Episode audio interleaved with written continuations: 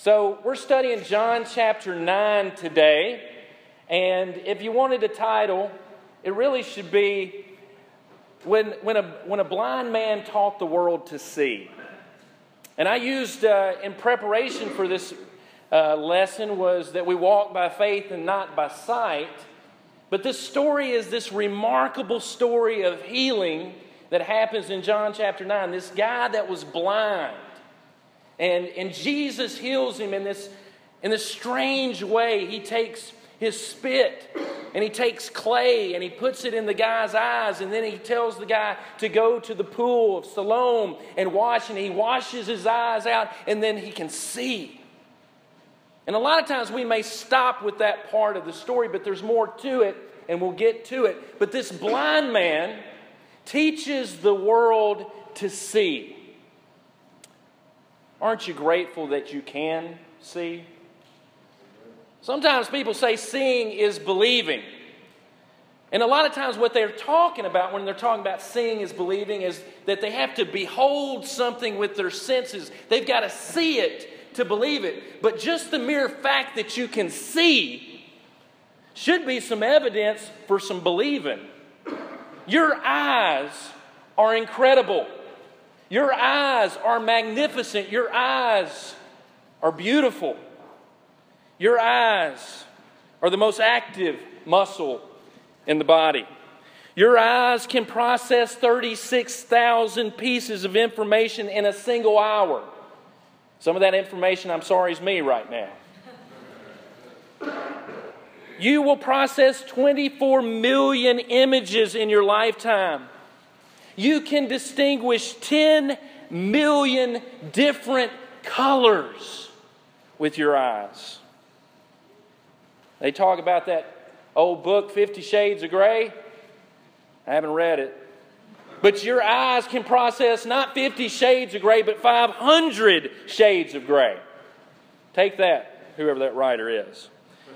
Under the right conditions and lighting, you can see a candle 14 miles away. It's possible for you to blink five times in one second. And that usually lasts 100 to 150 milliseconds. You blink 4,200,000 times a year, which makes it 10% of your waking time is closed because you're blinking. Amazing. Your eyes can get sunburned. It's impossible to sneeze with your eyes open. And your eyeballs do not grow, even though your ears and your nose does. And you only get to see about one sixth of your eyeball. The rest of it's hid back in here. And the cornea is the only tissues that don't have blood. And it's impossible to do an eye transplant because there is a million nerve fibers that connect to your brain. It's too difficult, it's too complex. And 80% of your memory is composed of what you see. 39 million people suffer from blindness in the world. And brown eyes are the most common eye color out there. And all babies are born colorblind at birth, and then your eyes begin to develop two weeks afterwards and you begin to see color. Seeing is believing. There's so much to our eyes that Charles Darwin had this to say in The Origin of Species to suppose that the eye, with all, its, all of its inimitable contrivances for adjusting the focus to different distances, for emitting different amounts of light, and for the correction of the spherical and chromatic aberration, big words there, Dr. Darwin, could have been formed by natural selection seems, I freely confess, absurd in the highest sense. Seeing is believing, isn't it? The fact that you can see points to something. A lot of times, some of the complaints that people have about God is his hiddenness. The fact that we cannot see him. But Jesus says, Blessed are the pure in heart, for they shall see God. And one of the consistent messages that we receive in Scripture is that we can't see God. That no human being on earth can see God. Remember in Exodus 33 20, it says, You cannot see my face, for no one can see my face and live. If we were to see God in all of His glory and all of His power and all of His splendor, you would probably vanish in about a, in a blink. You can't see God. In the book of John, it says, No one has seen God at any time, the only begotten Son who is in the bosom of the Father. He has declared him. And even though we can't perceive God with our senses, with our eyes, we do see what God has revealed, what God has created. God has revealed himself through his creation. We see him indirectly, as it were, through the things that he's made. How many of you have seen electricity? None of us have. But we see the results of electricity. We see the lights that are on in this room, but none of us would doubt that electricity exists. And so it is with God. God reveals himself through the light, through our eyes, through his creation. Paul said it like this For since the creation of the world, his invisible attributes are clearly seen, being understood by the things which are made, even his eternal power and divine nature, so that they are without excuse. Some people make the mistake of trying to find God in the universe, not recognizing that God is beyond the universe. It would be the same mistake as looking for the architecture, the architect of this church and the walls of the building and saying there is no architect. But no one makes that fallacy do it. Hey, I haven't found the architect yet. He's somewhere over here. No one makes that mistake because it's the product of a mind, it's the product of intelligence. And there's different ways to sing. We have been spending some time with our nieces this weekend. We got a two year old niece. Now, does anybody got a $100 bill? How many of you would give a $100 bill to a two year old? I don't see a line forming. You would. Now, if you hold the $100 bill up in front of the two year old, she will see or he will see the $100 bill plainly in front of them. They will see the $100 bill, but they will not see the $100 bill. Isn't that correct? They will behold the paper. They will behold Benjamin Franklin, unknown to them. But they will not see the $100 bill. You get what I'm saying? that they see it without the understanding of it. And the same thing happens to us spiritually, it seems, that we can see the universe, that we can see fellow humanity, that we can see morality, that we can see all these things that are around us, and yet we don't see God. Because ultimately, we're not understanding what we're seeing. Just like if you were going to get in a time machine and get your VCR and take it back to 1950 and show somebody a VCR. They would certainly be able to see it, but they wouldn't understand it. They wouldn't see it for what it really is. So, seeing and understanding are two separate things.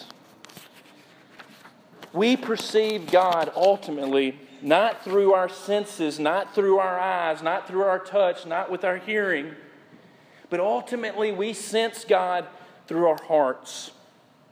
That's why when the psalmist devote in Psalms chapter 14, he says, The fool hath said in his heart, There is no God. That's why when Jesus says, Blessed are the pure in heart, for they shall see God, because perceiving God is something that we do with our hearts. And it's done through faith. Remember, the Hebrew writer in Hebrews 11 1 says, Faith is the substance of things hoped for, the evidence of what? Things not seen. But it goes on to say that we believe that He formed the world with His words in Hebrews 11, verse 3. We understand that He created through His words. This is similar to the message of Jesus in Matthew chapter 13, 14, that ultimately, if we're not perceiving God in our lives, it's not a sight problem, it's a heart problem. Matthew 13, 14, hearing you will hear and not understand, and seeing you will see and not perceive, for the hearts of the people have grown dull. And it comes down to is my heart pure? Is my heart pure? If my heart is pure, I can begin to perceive who God is. Because it's from the heart. As a man thinketh in his heart, so is he. Listen to the words of Titus 1:15. To the pure, all things are pure. But to those who are defiled and unbelieving, nothing is pure, but both their mind and their conscience is defiled. You see, ultimately, my heart has the problem of not perceiving God. And if I want to perceive God, if I want to know God, I need to purify my heart to be able to feel Him and to perceive Him. And ultimately, it's the truth that does that. Peter says in 1 Peter 1:22, since you have purified your souls in obeying the truth through the Spirit in sincere love of the brethren, love one another with a pure heart, having been born again, not of corruptible seed, but of incorruptible through the word of God which lives and abides forever. And then we get to this gentleman that's blind. And Jesus, it says in verse 1, passes by and he sees a man who's blind. So, what immediately starts to happen after he sees a man that's blind was disciples start to judge the blind man. Isn't there a lesson for us in this? Listen to what they say. And his disciples asked him, saying, Rabbi, who sinned, this man or his parents, that he was born blind? Isn't that something? That here, this man, he was born blind, he couldn't see. And what happens with the disciples of Jesus? They start judging the man, saying, What's wrong with him? What did he do to deserve this? Or what did his parents do, do, do, to deserve this? And don't we do that with those suffering sometimes? Well, what did they do to deserve it? Why are they poor? Why are they broke? Why are they hurt? Why are they sick? Why are they blinded? It must be something they did. But Jesus says something very interesting. Neither this man nor his parents sinned that doesn't mean he's saying they're perfect. What he's saying is, is that the blindness is not a consequence of sin. That the man is sin, the man is blind not because of sin. Listen to this, but that the works of God should be revealed in him. You see, God can take something that's wrong with us. God can take our brokenness, God can take our blindness and can work through it. God can heal us of our brokenness and our blindness. God can open our eyes. And the whole purpose was that the works of God may be revealed in him. Not only is this true for this blind man, but this should be true for your life too. That God is wanting to work in your life, He's wanting to demonstrate His power in your life. It's only through God's power that we overcome sin, that we overcome death. And God wants to work a work in your life. And so Jesus heals this man. He does, in verse 6, he spat on the ground and made clay with saliva, and he anointed the eyes of the blind with the clay. It's a good thing the guy was blind, right? How many of us would stop him if we knew what was happening? And sometimes we don't see what God is doing in our life at the time. Because God can take mud, God can take spit and cleanse the blind. It seems incongruent. It seems like it doesn't, it's not supposed to work. That's not how you heal people. But yet, God is working a mighty work in this blind man's life. And he sends him to the pool of Siloam, which is translated sent, and he went and washed and came back seeing. Do you think this poor blind man had some faith in him? Was he trusting in the instruction of Jesus when the blind man felt whatever it was in his eyes? And now he was told to go and wash in the pool of Siloam. I hope one of the disciples had to lead him there. Hope he didn't have to go there by himself. But he washed his eyes and he was cleansed. But you know what? That's just where the fun begins in the story. Because Jesus heals this gentleman on a Sabbath day. And of course, for the Pharisees, this was something that was a faux pas. This was sinful. You weren't supposed to do these kind of things on the Sabbath day. And so they start questioning this guy about his healing. Well, who healed you? Well, what was he? Was he a prophet? They went so far as to go to the guy's parents and even ask them, Has he been blind from his birth? And they start asking him all these questions. You know, you would think that when someone receives their sight, when someone receives a blessing, that people would celebrate this, wouldn't you? Blind man's been healed. A blind man sees. And yet, instead, it becomes a point of contention for the blind man and his family. I like what he says in verse 25. And he answered and said, Whether he is a sinner or not, they accuse Jesus of being a sinner. I do not know. One thing I do know is that though I was blind, now I see. And that gives me faith because sometimes I don't know all the answers in Christianity. I don't know all the answers to the Bible. But one thing I do know is that it works and that I can see, that I do know in whom I have believed and am persuaded. I know that God works. May not know all the answers to why and how, but I do know I can see, just as this blind man.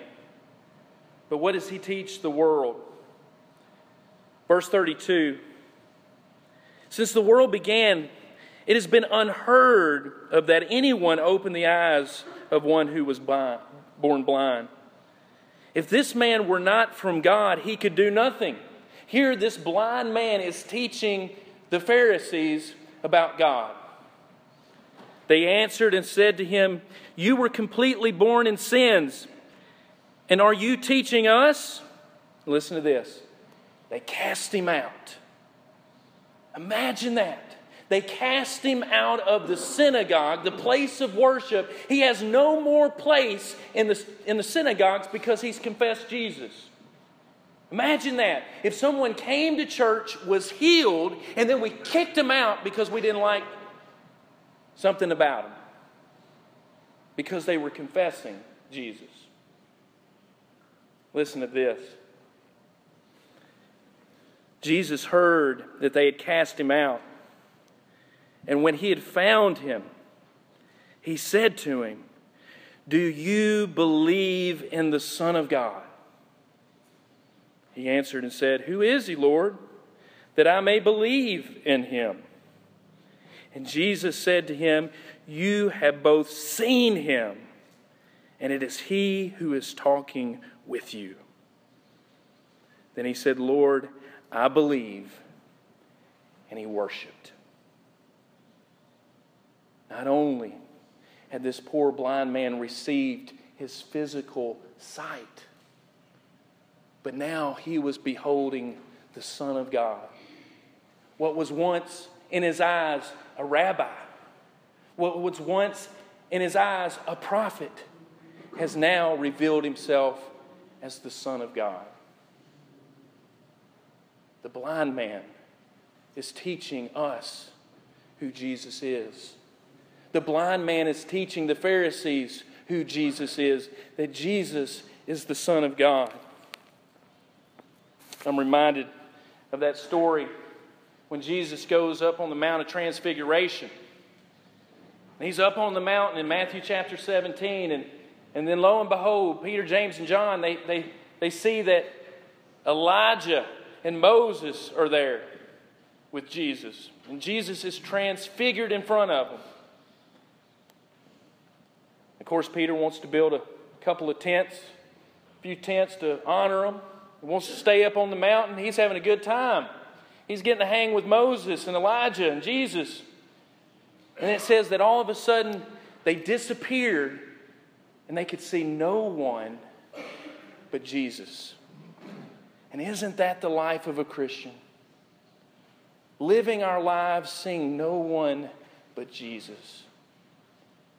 Seeing Him in faith. Seeing Him with the purity of our hearts. Seeing Him for who He is. So today, I want to invite you to open your eyes. Not the eyes that are so remarkable, that where you can see me and see your spouse and see your loved ones and see the beauty of creation. I want you to invite you to open the eyes of your heart and to begin to see God for who He is. See Him as our Creator. How did we get here? Why are we here? It's because God loved us into existence. He also sent His only begotten Son, a man named Jesus, to die for our sins. And when you behold Jesus, you behold the Lamb of God who takes away the sins of the world. And to see Him clearly is to cleanse our own hearts and to pray that prayer of David Create in me, O God, a pure heart and renew a steadfast spirit in me. Create that clean heart, and with that pure heart, you will begin to see God every day in your life. Learn from the blind man who could see clearer than anyone else. If you're not a Christian this morning, the Bible says that sin is what hurts us. Sin is what destroys us. Sin is what destroys our families. It destroys our communities, and that we're to turn from that which condemns us and to turn to Christ, to repent of sin, to confess Jesus just as this blind man did when he beheld Jesus in his eyes, when he could see him for who he was, to confess him to be the Son of God, to obey him in baptism, to put on his name, and then to walk with him and be a part of his church, his kingdom, to begin to see Christ every day. And you know what will happen? People will begin to see Christ in you. Paul said, I am crucified with Christ, nevertheless I live, yet not I, but Christ lives in me. And when you begin to see Christ, others will see Christ in you. Or if you need prayers of healing or encouragement, we're going to sing this next song to encourage you. So if you have any need, won't you come now as together we stand and as we sing?